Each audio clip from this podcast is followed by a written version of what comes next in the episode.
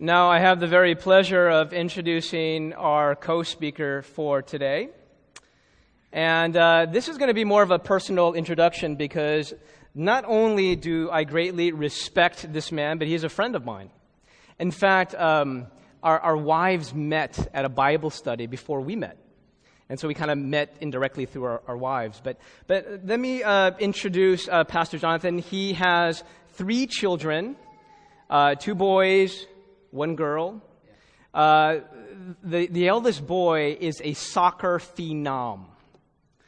Uh, football, European style, he is amazing. And uh, I just saw him at the Palladium, and he just, he just tore it up. And uh, one thing about Pastor Jonathan is he makes the most amazing Naga curry. I'm telling you, I went out, he, he invited me to his house. I ate a bowl, I ate two servings. He, I took some home, and then the next day I ate it for breakfast, lunch, and dinner. It was that good. And I was still hungry for more. It's like this, oh, it's, it's I, I loved it. I loved it. I, that's amazing stuff. You got to sell that stuff. It just, it was, it was incredible. Uh, also about Pastor Jonathan, he's a man that has an incredible amount of energy. I, I, don't know where it comes from, but I remember having coffee with him just a couple days ago, and I said, It doesn't make sense for you to drink coffee, Pastor Jonathan. I'll order one, you order one, I'll drink both of ours because you should not be drinking coffee. This, this man just has tremendous energy. I don't know where it comes from. Uh, and also, another thing, uh, Pastor Jonathan has been serving homeless people for 25 years. Now, I just want to point out how amazing this is because I had a really good friend who was serving homeless uh, people for two years, got so burned out, and he's never returned to the ministry because the, just the, the needs of that ministry are so demanding. I, I don't understand how he does it for 25 years, and I'm hoping to actually ask him this question, but there's just something about that that is very it, it's, I think it's actually kind of a God thing. And I'm wanting you to kind of unpack that for us. Uh, we're going to show a video in a couple seconds, but prior to that, I just wanted uh, Pastor Jonathan to say some words of introduction to himself, and then you can intro the video, and then we're going to start jumping into some scripture and co teaching, okay? But give, maybe you can uh, uh, give us a little introduction and say hello to the church. Good morning, everyone. Pastor uh, Andrew, thank you for the wonderful introdu- introdu- introduction that you have given uh, about me. And uh, I am uh, so pleased and honored to be here this morning with all of you. Uh, I'm originally from India, you know, from my accent, uh, from northeastern part of India, a state called Nagaland. India is a Hindu country, the largest Hindu country Indonesia is the largest Muslim country, right? So both in Asia. So when you go to the northeast part of India in a small state called Nagaland, you're going to see a huge percentage of Christian, 95%. We were headhunter. Today is a Super Bowl day. For us was a, chopping somebody's head was a Super Bowl. Okay? That was a trophy. We came from that, I came from that kind of life. But after God sent a lot of missionary from Europe, United States, we were introduced to Christ. Christ who transformed our life, our culture, is still doing the same thing. And I'm here in this country as a missionary. I mean, my wife and my my family. So anyway, uh, I started my journey uh, in India. I worked there for five years uh, among the heroin addict. Came to United States in '93. Joined City Team Ministries. I love this ministry. So I'm in San Francisco City Team. Anyway, uh, I'm going to take you guys to San Francisco, Sixth Street. How many of you know that? Sixth Street, very uh, uh, south of the Tenderloin area. So I'm going to take you guys there so that you will know what is going on going on there. You will appreciate, and you will your eyes will be open the seriousness, the conditions of homelessness in, in San Francisco. We work with the homeless people, we work with people who are addicted to drugs and alcohol. It's a long-term recovery program, so if you know anybody, you can refer to us. People who needs recovery from drugs and alcohol, you can refer to us. It's a year-long program, and we reach out a lot of communities in different places. In fact, we are even going down to uh, Latin America. City team is operating in uh, more than 55 countries now. Here in, in this country, we have around in uh, eight, nine cities, but overseas we have around 55 countries.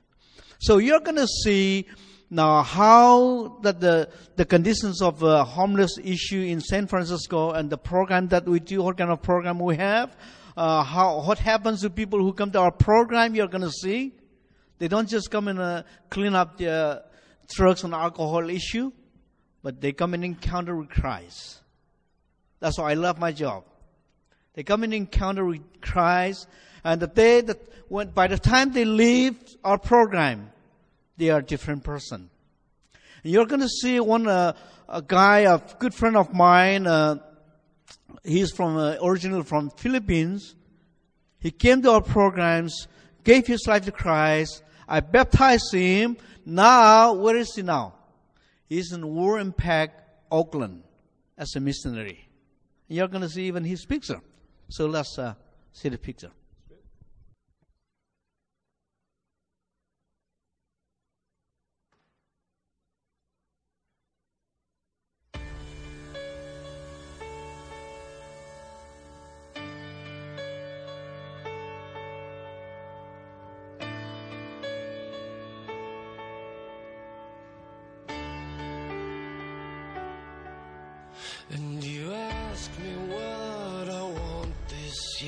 And I try to make this kind and clear. Just a chance that maybe we'll find better days. Cause I don't need boxes wrapped in strings and designer love and empty things. Just a chance that maybe we'll find better days.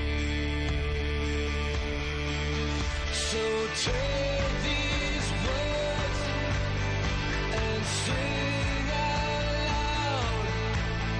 Cause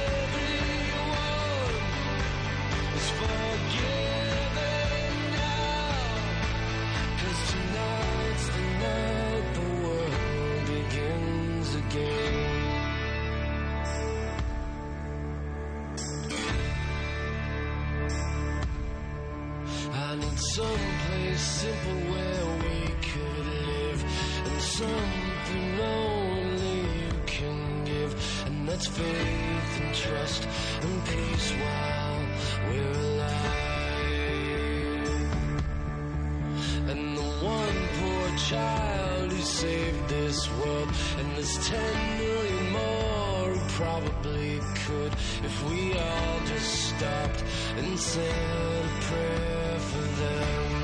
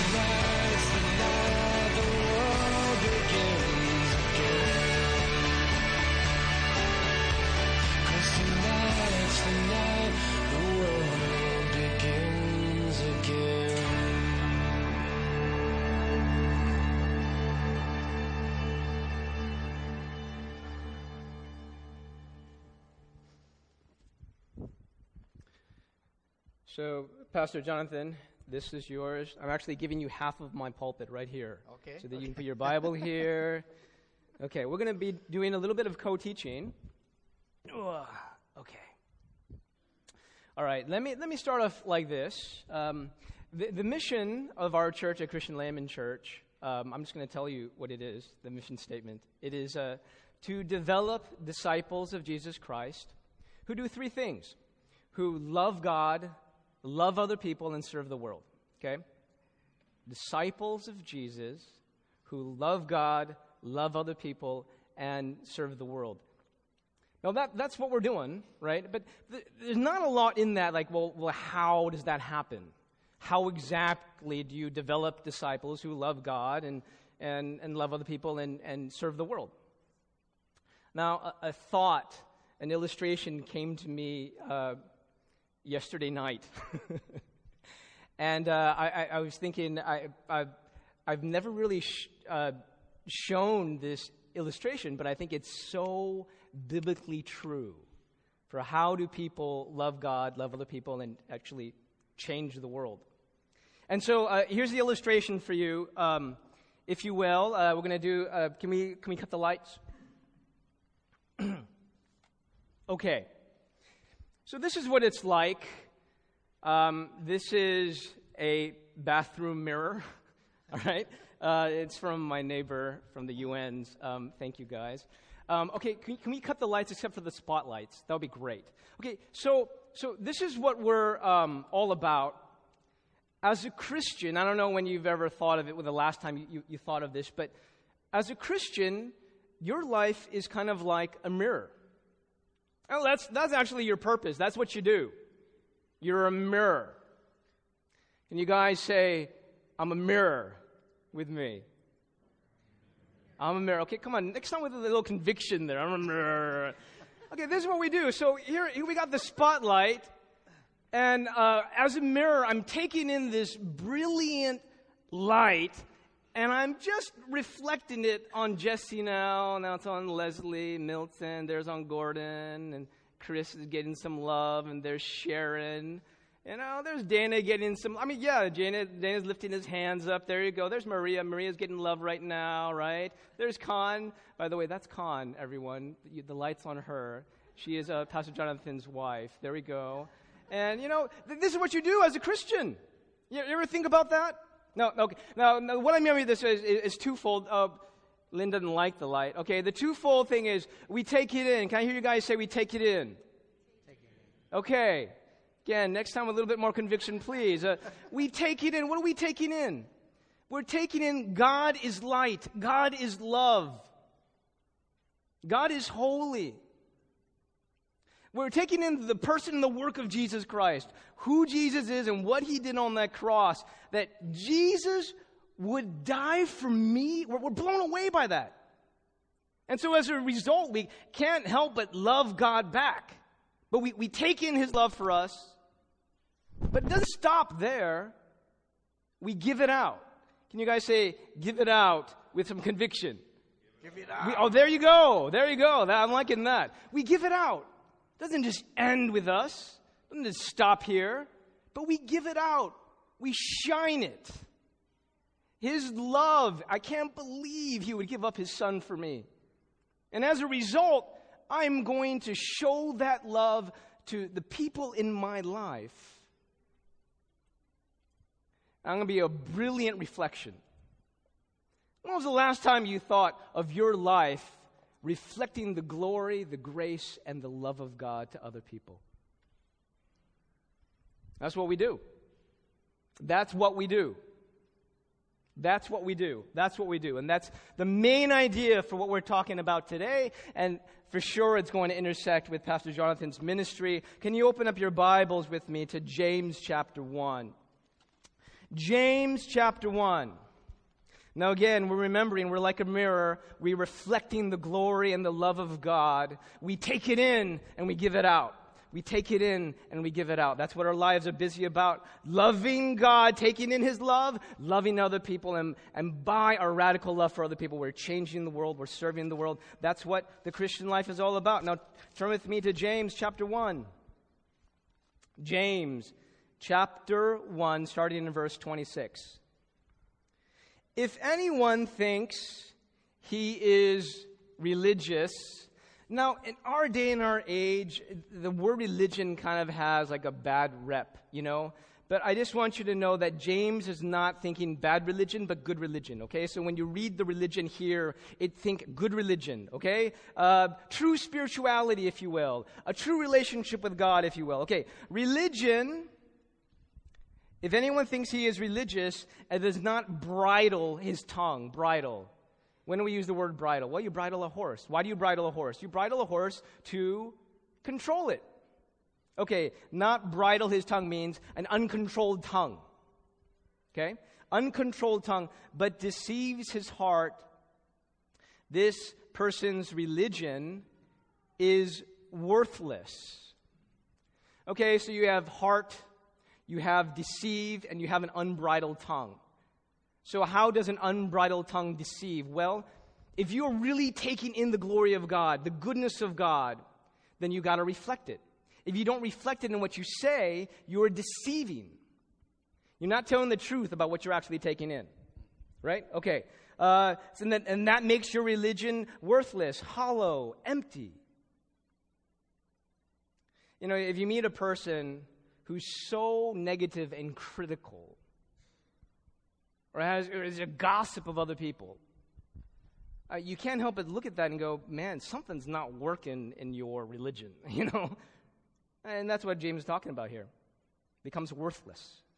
Verse 27, now this is where I actually want to make a stand here, and Pastor Jonathan and I are going to make a stand on this one. Religion that is pure and undefiled before, before God, the Father, is this. Okay, now get ready for this. This is religion. Remember, good, good religion. Pure and undefiled. Okay, you ready for this? To visit orphans and widows in their affliction. Can, can I hear you guys say orphans and widows? to visit orphans and widows in their affliction, and to keep oneself unstained from the world. Okay, unstained from the world means to keep oneself pure, to keep oneself holy. Okay, religion that is pure and spotless is to keep my life holy. But before that, the, the thing coming right out the gate is to visit orphans and widows in their affliction. Orphans and widows, we can take this literally, we can take this metaphorically. But they represent people in our circle, in our community, in our society that are in need. They're in affliction. They're hurting. These are people who either are oppressed or unprotected. These are people who are not provided for. These are people who are in affliction. And I bet you we pass by them every day. I bet you there's people here in our church who are in need and in affliction. And James says, religion pure and undefiled, visiting orphans and widows in their affliction.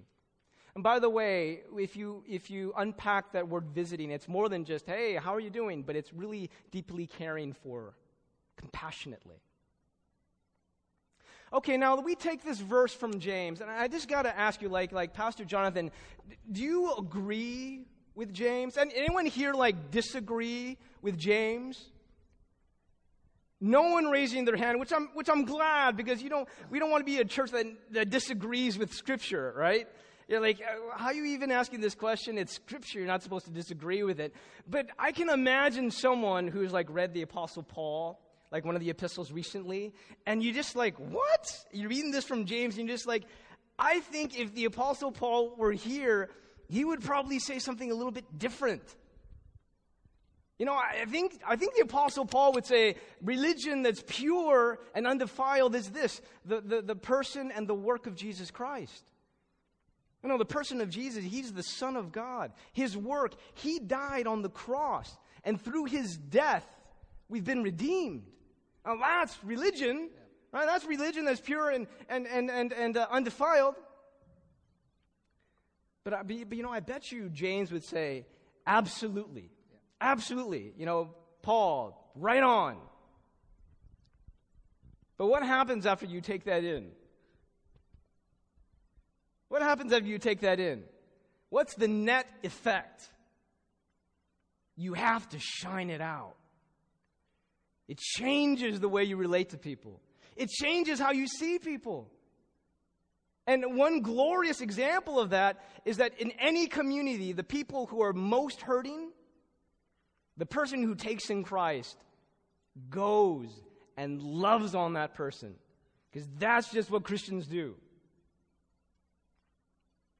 Uh, reminds me of that a quote that Pastor Dave uh, shared last week from Tim Keller. Ernie loved that quote. He emailed it to me twice. But let, us go over that, that, that, quote from, uh, from Tim Keller, that I really think kind of nails what we're talking about here. When the Spirit enables us to understand what Christ has done for us, the result is a life poured out in deeds of justice and compassion for the poor. It's almost like you, you can't stop that from happening once you take in what Jesus has done for us. That is the result. Now, this is actually what Jonathan does full time. He, he visits, he cares deeply for homeless people. And he works with them in rebuilding their lives in Christ. And so I was just uh, uh, going to ask Pastor Jonathan if he would kind of unpack a certain story about how God's love kind of broke through to one of his men. Pastor Jonathan, tag team, you're it now. You know, uh, Pastor Andrew, uh, you're absolutely right. Uh, we, we see uh, orphans, widows every day even in, in, a, in, a, in a neighborhood, in our cities. City team, uh, people who comes to city teams are broken, people who are hurting, people who are struggling. Drugs and alcohols are just a symptoms of something that is going on inside their life. And I'm learning uh, after working with these people for 25 years, God is teaching me a lot. And I'm beginning to really find out that the drugs and alcohol are just a symptoms. So they come to our program and they can just stop using drugs and alcohol. But I don't, we don't stop there. We start dealing with their core issues. And I'm going to tell you one story. Nolan. I started in San Jose city team 10 years ago. I was here. Our main office is in San Jose. I was here as a chaplain, uh, working in the rehab. And uh, one day I, I saw Nolan, African American guy, doing something that is ungodly, unchrist-like behavior. And I said, I need to hold this man accountable. Otherwise, he's not going to get better. So I said, Nolan, how, how is that helping you? I saw you doing something. How is that helping your life? Your recovery? And he got mad. Got mad and he went to my supervisor and told him and said, Tell Jonathan to back off. I'm going to kill him. I'm so mad at him, all these things.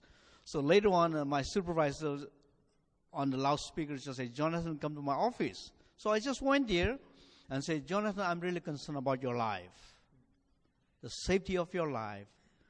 Do you know Ron, uh, Nolan? Yeah, he's so mad at you. And just to let you know that he, uh, he's a Vietnam vet. So you better not to say anything. Just step away. Even if you see ungodly behavior in him, let others step, hold him accountable, not you. I'm really concerned about you. So for 10, 15 minutes, he lectured to me, and uh, after that, I said, Are you done? He said, Yes. I disagree with you. Disagreeing with your boss is uh, you are risking your life, right? Your job, right? He looked at me, no, why? I said, probably he's angry with me and probably because he has wrong information about me. Number one, I'm not Vietnamese. I'm from India. Okay, I need to clarify that with him. Secondly, I, I'm going to tell him, I hold you accountable because I dearly love you. I care about you. Then he looked at me and said, Yeah, you have a great point. I say, I do. So I need to talk to him. So I asked our receptionist to, call our receptionist and say, Please tell Nolan to come to my office. So on loudspeaker, Nolan, Jonathan you in his office. Oh, he came with a lot of anger. He doesn't want to even enter into my office. He just knocked the door and opened and said, What do you want? With a hand like this. I said, Nolan, I know you're upset with me, you're angry with me. I'm fully aware of that. But you're angry, upset because you have wrong information about me. So I need your just one minute of your time so that I can explain to you. Would you please come and sit? So with a bad attitude, he say, "Okay, what is that?" I say, "No, number one, I'm not Vietnamese. I'm from India. If you want to see my passport, I can show you." He said, "Really?" Yes, I'm from India. Do you want to see my passport? I said, No, no, no, I trust you. So I was clear about that. I know you were in Vietnam, Vietnam War. I know that you're having a hard time. I'm aware of that. But just to clarify that I'm not Vietnamese. Okay, I was clear about that? He said, Yes. Secondly, Nolan, I hold you accountable for your ungodly behavior yesterday because that's not going to help you. That's not going to help your recovery. I did that because I care about you. I love you. So let me ask you, do you have a problem me loving you? If you have a problem me loving you, then I'll back off. And he started crying. And angry man just broke down in the office. He said, No, I have no problem. Tears just coming down. Give me a big hug. I love you. Thank you. I didn't know that you love me. Yes. I have only one goal. Here at City Team, being at City Team, that's to help you. Came all the way from India, just, just tell you the same story, the love of God that changed my life. Since then, we became a good friend. That day, I began to see the power of God's love that displays in our life. When broken people, angry people experience the love of God, unconditional love of God, that is through you and I, they just broke down. Thank you.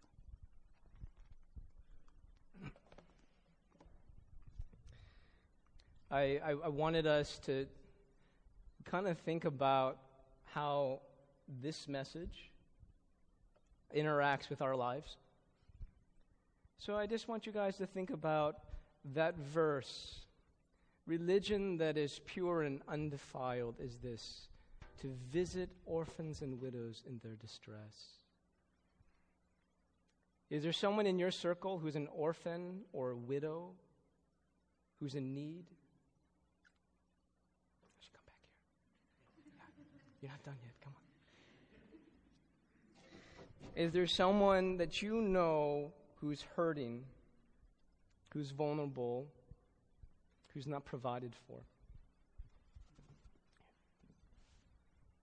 I have three kids, so I'm a little bit tired. I'm just kidding. Is it anyone in your family? Is it a friend? Is it on your way to work? Is it face someone on Facebook? Is it someone in our church?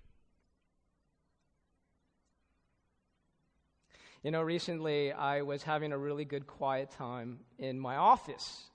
I'm sitting there in my office, and Lynn has really helped me make it very comfortable. I got a sofa in there and like this little chair, and, and I'm just having this great time with God. And, And there's this moment where I was feeling like, God, I want to express my love to you, but but not like how I normally do, because normally I'll just be like worshiping God. I'm just, I'm just telling him that I love him back. I just want to do something a little bit different, something unique to express my love for you. What can I do? And suddenly, that moment, James like popped in my mind. James is a homeless man that is like maybe a block and a half away from our work. He's always there. He's sitting on this block. I don't know what he does all day. He just sits there all day. And I, I think he has some mental illness that's happening. And I just knew, you know, the way I'm going to express my love is I'm going to walk up to James. I haven't seen him for like a good month and just sit down with him and just say, "How you doing, James?" And I brought him these these chocolate cherries, you know, and he I don't know when's the last time he had chocolate. He just, he just popped them in his mouth. He, he loved it, you know. I'm just like, you know something? I'm smoking some meat, James. I'm going to bring you some on Tuesday. And he's like, okay, okay, I'll be here. I'll be here. Because he's always there, right? And I came back and I was like, something about what just happened is biblically right. You know, God is telling me how much He loves me. I'm thinking about the cross. I'm like, I want to express my love back to God. And it's like, well, then go and express that to the homeless person this person who's in affliction and pain, because I care about him. You can express your love to me by caring for this man. Who's in your circle? Who's your James? On the way to work? In this church?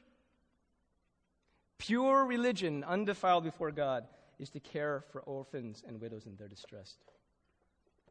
Well, let's go on to the, the second part of this message. Okay, that was the first part. I guess the theme for that is orphans and widows. The second part of this message is the ministry of reconciliation. Can you guys say that with me? The ministry of reconciliation? You know, I read a book recently called When Helping Hurts.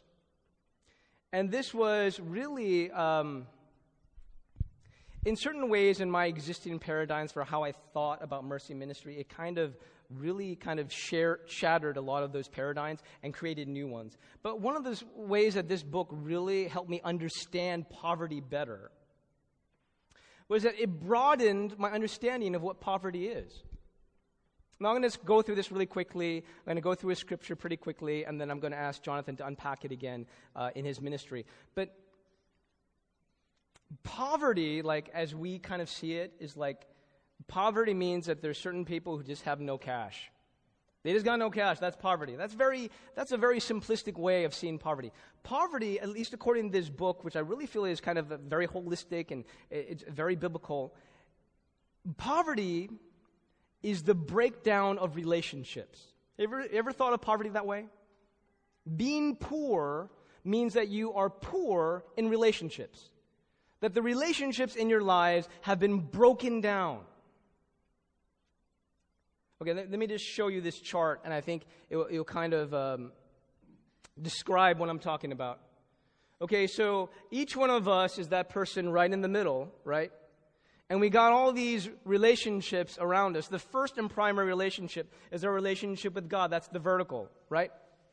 And then we got these relationships with uh, creation, involving issues like work.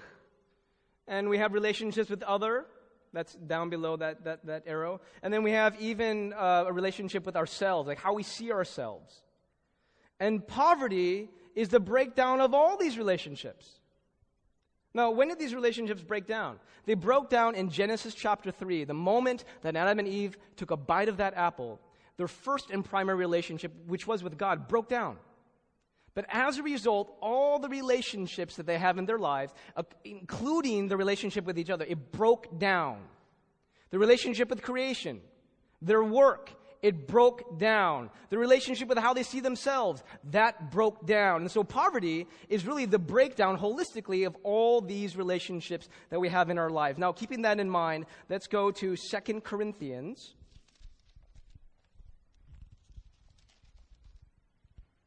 And we're going to go to 2 Corinthians chapter 5.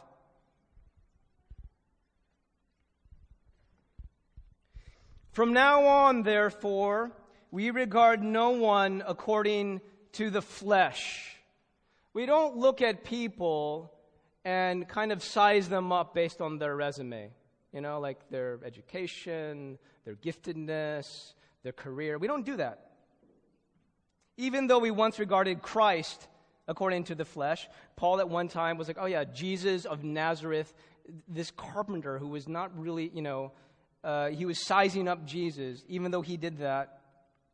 We regard him thus no longer. No longer, because, you know, now Paul's eyes have been opened. Jesus is the mediator between God and man. Verse 17, therefore, if any was in Christ, he's a new creation. Now we're going through this quickly. I just want to point out if you're in Christ, it doesn't make you just nice, it makes you new. You're a new creation.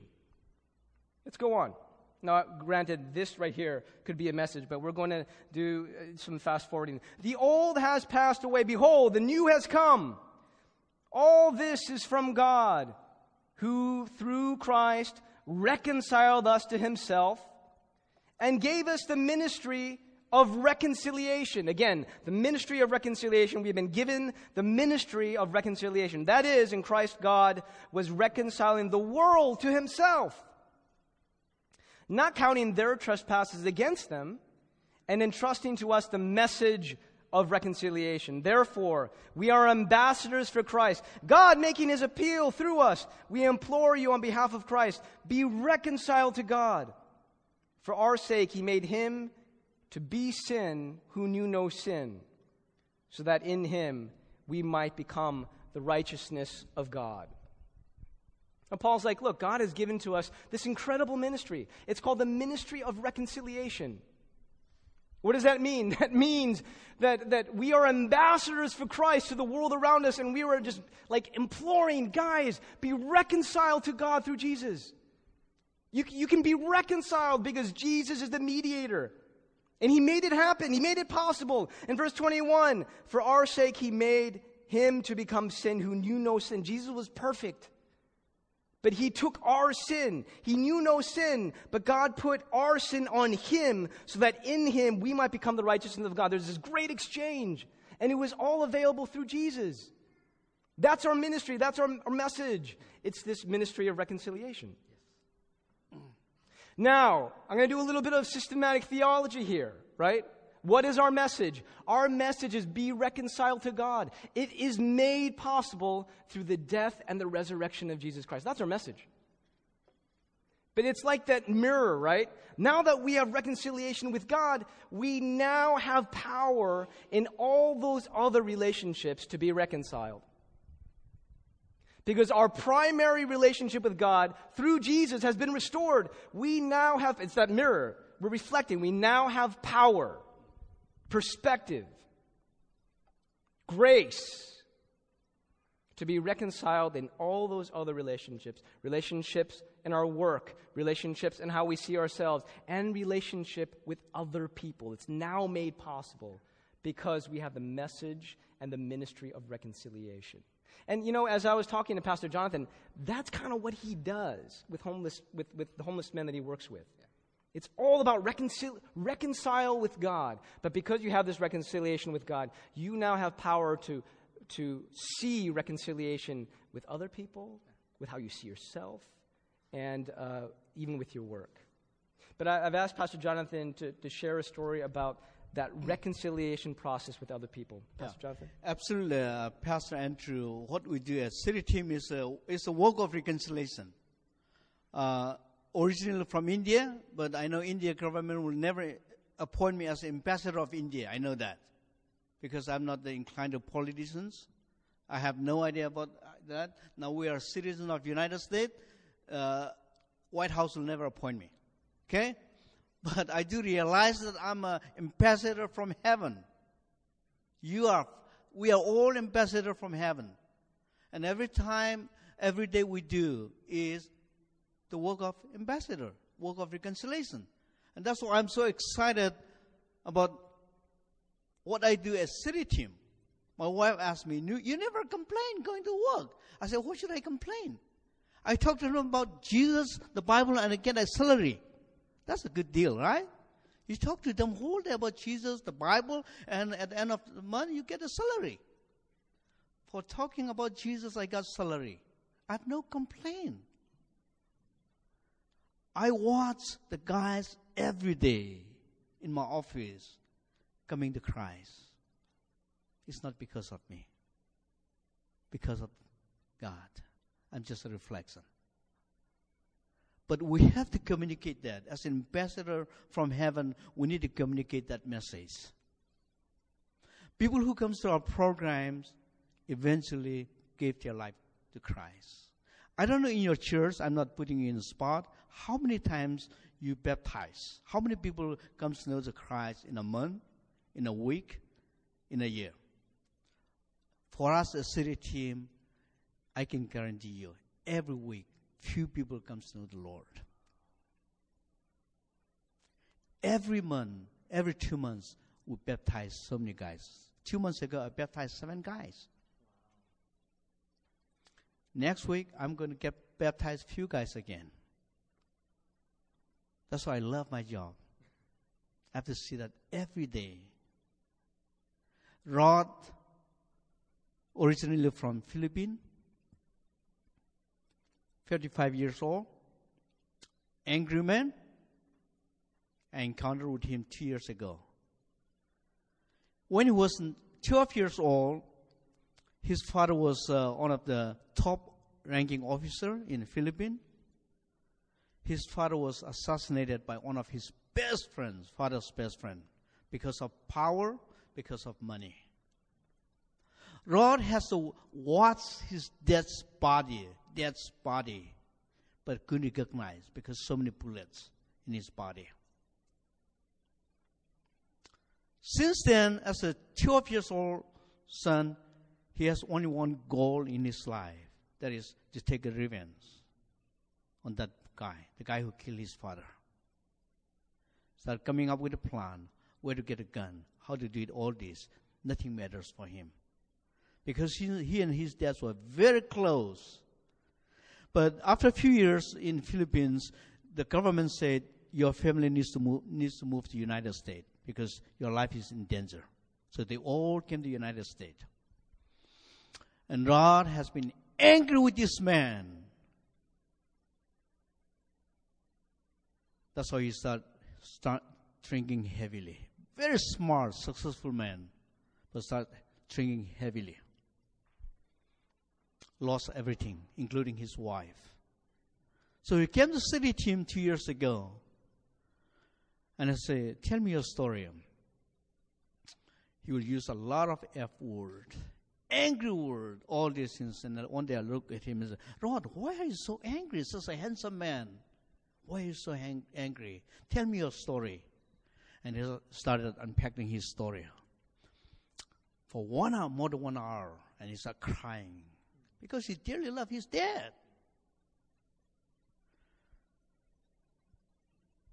And he said, using drugs and alcohol is not the biggest issue for me, but unforgiveness. I say that's the core issue. Okay. So you and I will work on this. So I say, you need to forgive the guy who killed your dad. He's dead. His name is Francis, but he's dead. So I say, so for 43 years, you have been carrying a dead body. He has been carrying a dead body. And he looked at me and said, yes. So when are you let, it, let him go away from your life? I don't know how to do it. I said, you need to forgive him. And he looked at me and said, Jonathan, you're crazy. You want me to forgive this guy? I said, Rod, you reconcile with God. You give your life to Christ. We baptize you. You are a brand new person. As a brand new person in Christ, you have to start listening to Christ, what Jesus said. And one thing Jesus said to his people is to forgive our enemy, right? And for him, it just doesn't make any sense. I said, he said, doesn't make any sense. I said, yeah, it doesn't make any sense, but it makes sense for God. It makes sense for God. It doesn't make sense for you, for me, forgiving our enemy, but it makes sense for God. I say, I want you to forgive your dad, I, the guy who killed your dad. So the way that we're going to do is, this is your last chance, Rod. I'm giving you a last chance. Try your best. I'm going to op- put you in one office, and disturb, You're going to be there. How many uh, how many hours you want to be there? You will start writing a letter to Francis. Say whatever you want to say. This is your best shot. I'll give you your best shot. This is your last chance. Say it, whatever. F word, angry word, anything. Don't spiritualize. The worst thing that we can do for Christian is we try to spiritualize, right? I want to be a human being. So he ha- he has has a lot of respect for me, and I respect him for that. He say, "For your sake, I'm going to do it." No, no, no, not for my sake, for Christ's sake. So he went, uh, stayed in that hall office and uh, started writing. And uh, several times he came up to my, came out to my office and said, "I couldn't do it." He cried. I couldn't do it. I said, I know that. You need to pray. I want you to pray. I'll pray for you. With the help of God, you'll be able to do it. Went inside his, the office, started writing. He stayed there for four hours. Came up with seven, eight pages. And he was surprised of himself. He said, I didn't know that I could write so many pages like that. I say, but at the end, you can say whatever you want to say to this guy, but at the end, one paragraph, I want you to write the, a letter of forgiveness. No, I'm not going to do this. Then you don't. You need to throw away this. What's the use of writing all these things and not writing about the forgiveness? So okay. So he, after he finished, he read to me, and it just how many times he broke down. He cried, pain. And at the end, in one paragraph, you say, Francis, I have to forgive you for killing my dad. Because, and it is not easy for me, but for the sake of Christ, I'm going to forgive you.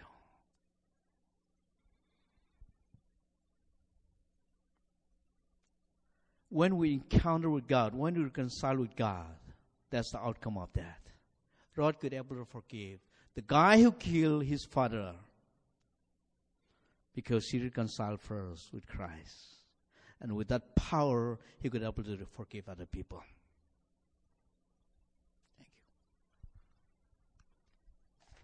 Thank you. uh, I just want to speak a few words of applying that word into our church and for those of you who are hearing. Can you guys just take a second right now? Just, I, I know we don't normally do this interactively during the message, but can you just take a second right now and just ask God if there is anyone in your life that you haven't forgiven? Like, is there, is there anyone that you know, that any, any relationship you know about where you're, you're holding a grudge against that person? Something that has not been forgiven. Is there any sort of reluctance for whatever relationship where you don't want the very, very best for them? I just, just kind of ask the Holy Spirit if, to reveal a name or a face right now if, if, if, if, if that's you. I just want you to remember we are in the ministry of reconciliation. Because we've been reconciled through the death of Christ to God, we now have power actually to forgive those people who have injured us. Okay. I'll just kind of let the, the Holy Spirit continue to work on, on those issues yeah. with you guys. Now, Pastor Jonathan, can you can you come here and yeah, I, I, really uh, wanted to to, to before I forget, oh, yes, Pastor okay, Andrew, and right. uh, he said the last word. What he said is, uh, I say, how are you doing? He said, it's just like somebody remove a big knife on my back. Yeah, yeah. Forgiveness frees forgiver. Yeah. We don't want to forgive our enemy because we thought we think that uh, if we forgive, we are a loser. All these things. No. They don't even know that we're resenting them, right? Mm. They don't even know that we're angry with them. They don't even know. Yeah. It's just like eating a, a red poison and hoping that the, those red will die. Yeah. Resentment is like that. Yeah. Unforgiveness is like that. We are the one who suffer And that, that guy, Rod, said, I'm free. Forgiveness frees forgiver. Uh, thank, thank you, Pastor John. I'm just going to pray, and then we're going to transition towards um, a, a, bit of an interview with Pastor. Let me, let me just pray for us. Uh, Lord, I, I, I don't want to just kind of quickly move us along, even though the, I just want to make this time as rich as possible. But I, I, I, I do imagine that in our lives there are places of unforgiveness. And would your Holy Spirit just minister to our hearts and, and not let us go until this relationship is resolved and we make it a priority. Don't let us go, Lord. Don't let us go. But help us to resolve this. In Jesus' name we pray. Amen. Amen. Okay, so Pastor Jonathan, why don't you actually you take a seat? Okay. I'll stand. I just really had three questions for you. Um, this is just kind of a way to get to know you more intimately, right. uh, talk about your ministry. Now, Can you tell us a little bit about how you were called to Mercy Ministry? I, I, I, I just imagine that, you know, like f- for my life, 24 7, and for our lives, we, we kind of live a very different life. And so there's, there's just some curiosity like, how did you even get called to work with homeless people? How did that come about? T- tell us a little bit about your story. Can you do that? You know, uh, Pastor Andrew, I went to Bible college to become a, to become a pastor like you. For some reasons, I, I, I want to be a pastor. Back home, uh, pastors they wear nice necktie, suit, and uh, for some reason, as a kid, I probably I like that. But when I was in the Bible, Bible college on my final year, God began to call me to work with these people.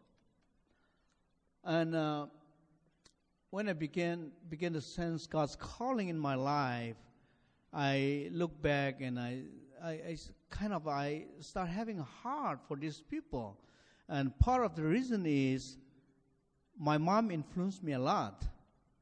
My mom uh, loved orphans, widows, poor people. I, I saw that as a young man, what my mom was uh, uh when uh, what, what, my mom was doing with these, these kids. He will sh- she will share our food. We were very poor, but she would just share our food and just uh, share with those uh, orphans. And she would just uh, mourn with them, cry with them. And that really impacted me a lot. So, wow. mom wow. influenced me a lot. And second one is uh, um, I lost my youngest brother in 2004 with AIDS. I love him, so dearly, 27 years old. He has, uh, his wife just died two weeks ago with AIDS. And he has uh, two daughters. One has AIDS, 11 years old, and uh, one is 12. He, she doesn't have.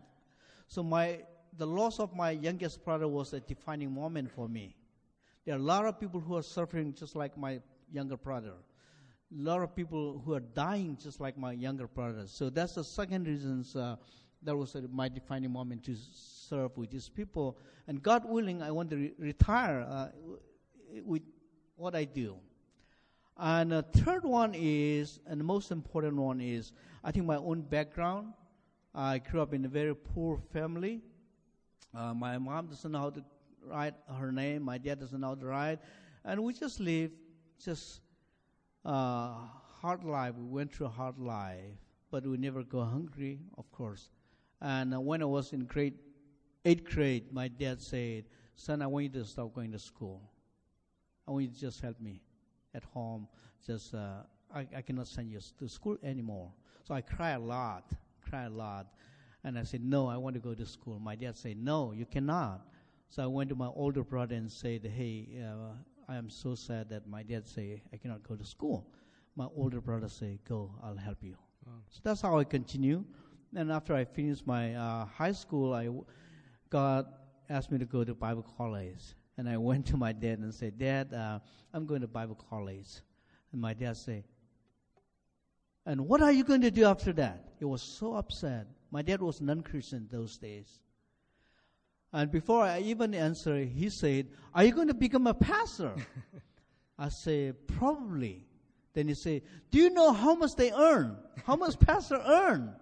They couldn't even uh, afford to send their kids to good school. Mm. And now here my own son is going to become a pastor. No, you cannot. Mm. I said, Dad, that's okay. You know, Asian, Asian culture is very rude, right? Arguing with your mom and dad. I never argued with my dad. That was the day I stand up for my right. Mm. I said, Dad, that's okay. I'm going. Even if you're not going to support me, I'm going. I'm going to choose God than you. I don't know where I got that. Wow. I'm going to choose God rather than you. Wow. I respect you, Dad, but this time I'm going to choose God. So I went and talked to my older brother again. We were very close and said, Can you help me? I want to go to Bible college. My dad said, No. He said, Yes, go. I have one water buffalo. In Asia, having wa- water buffalo is just like having a tractor, right? Say, I'm going to sell this for you. Hmm. You go. That's how I went to Bible college. But four years being in the Bible, Bible college, I was just couldn't able to continue so hard. And I write a letter to my older brother and say, send me some money. I couldn't pay for my tuitions, for my mess fee, and all this. He said, I want you to be patient, just endure hardship. I said, I'm tired of that kind of leather. Send me money. uh, and um, my final year, they said I wouldn't be able to finish because I'm not, I cannot able to pay my tuition fees and all this. So I'm in a, I was in the classroom one day, struggling. Lord, I want to complete this, but the school said I cannot because I cannot pay my tuition fees and all. So one day the uh, office, uh, uh, what do you say, uh, the one who collect the money, help me. Accountant? Accountants, yes, came to me and said, "Give me a receipt." And said, "Hey, Jonathan, this is a receipt." I say, "What kind of receipt?" Well, somebody came and paid for your tuition fees for seven months tuition fee, and this is the receipt. I say, "Who is that guy?" No, he's anonymous. For seven months. That's how I finished my school. I don't want to forget that. That's how my wife and I have started even a school in the village for the poor kids in 2004, or uh, 2005. We have around 60, 70 kids in the school. I don't want to forget where I came from. I don't want to forget the compassion that I received. And I have a text here, my favorite text. I have to remind with this text every day. Second Corinthians chapter Let me pull out this. chapter 1.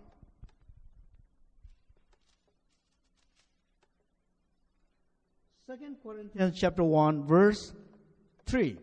Praise be to God and Father of our Lord Jesus Christ, the Father of compassion and the God of all comfort, who comforts us in all our troubles, so that, so that we can comfort those in any trouble with the comfort we ourselves have received from God. God comforted me. God gave me compassion. I, I don't want to forget that.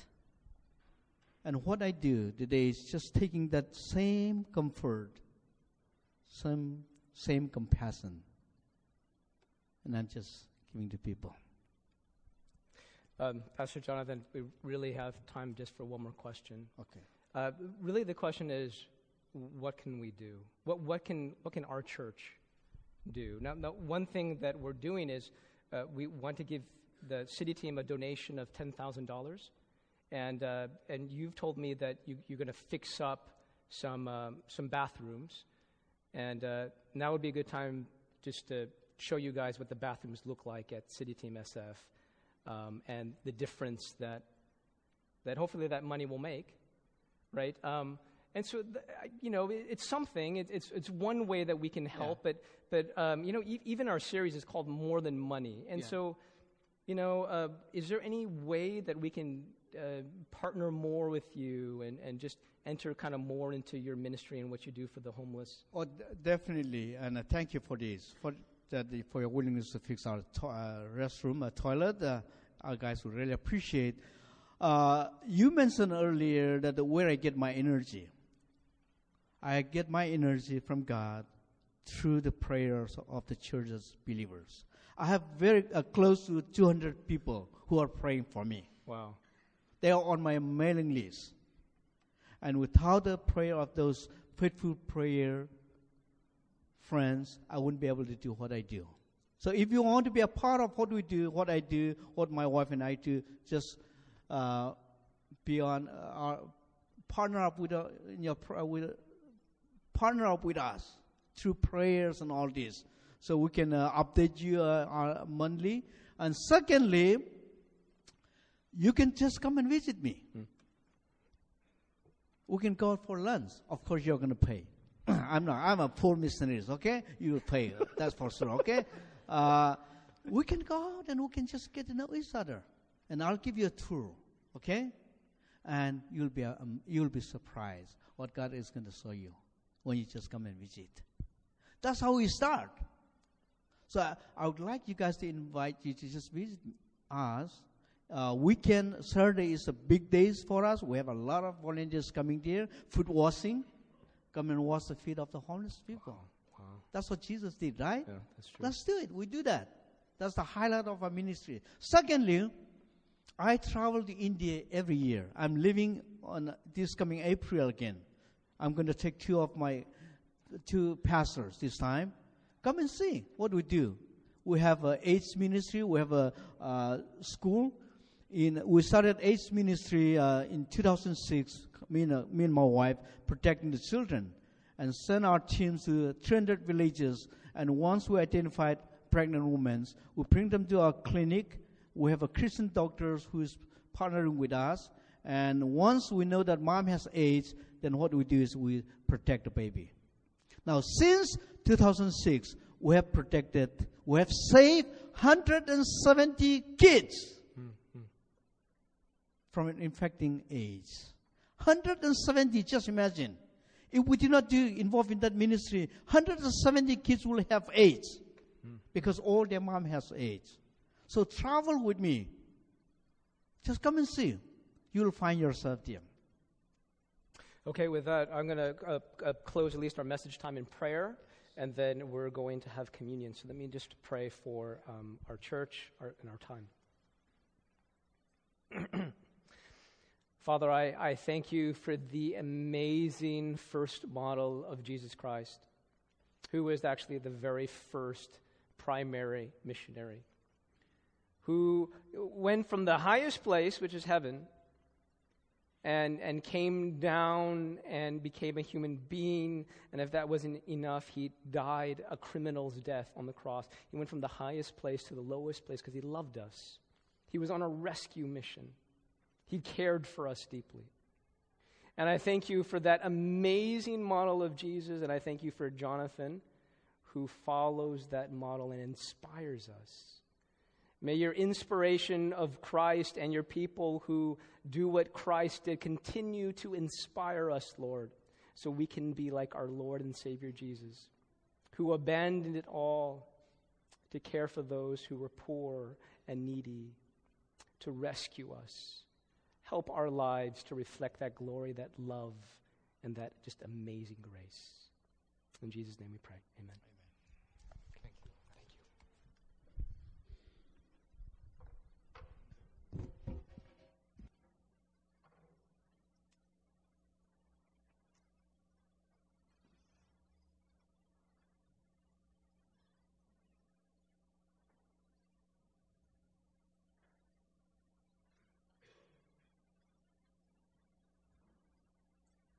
And all God's people are now invited to the Lord's Supper.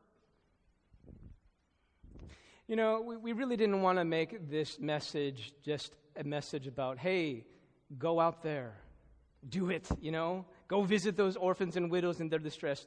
No, actually, I think we wanted to biblically frame things so that our visiting of orphans and widows, our compassion towards others, is just a reflection of what we have in Christ. And when we come to the table, we practice what Jesus did for us. He gave his body to be broken for our sakes. And he gave his blood to be poured out for our wel- welfare, for our rescue. And if we do anything that's compassionate, it is a response to what Jesus did for us. And so when we come to this table, we are taking the elements, we're taking the bread, we're dipping in the juice, we're digesting it, we're, we're eating it. We are practicing the Jesus who gave up everything for us. And then our lives are just the response to his sacrifice for ourselves. So as you are ready, you're welcome to come forward two lines and we exit to the sides to remember, to practice the presence of the one who gave himself for our sakes. Let's pray. Lord, as we come to your table now, we practice your presence. We remember the great sacrifice of Jesus, who, who got everything started. And when we move out into the world, it's because we remember the one who moved from heaven to earth to rescue us and to save us. And now we celebrate his great sacrifice on our behalf. We pray these things in Jesus' name. And you guys are invited to the table um, as, as you feel led to come. Come down.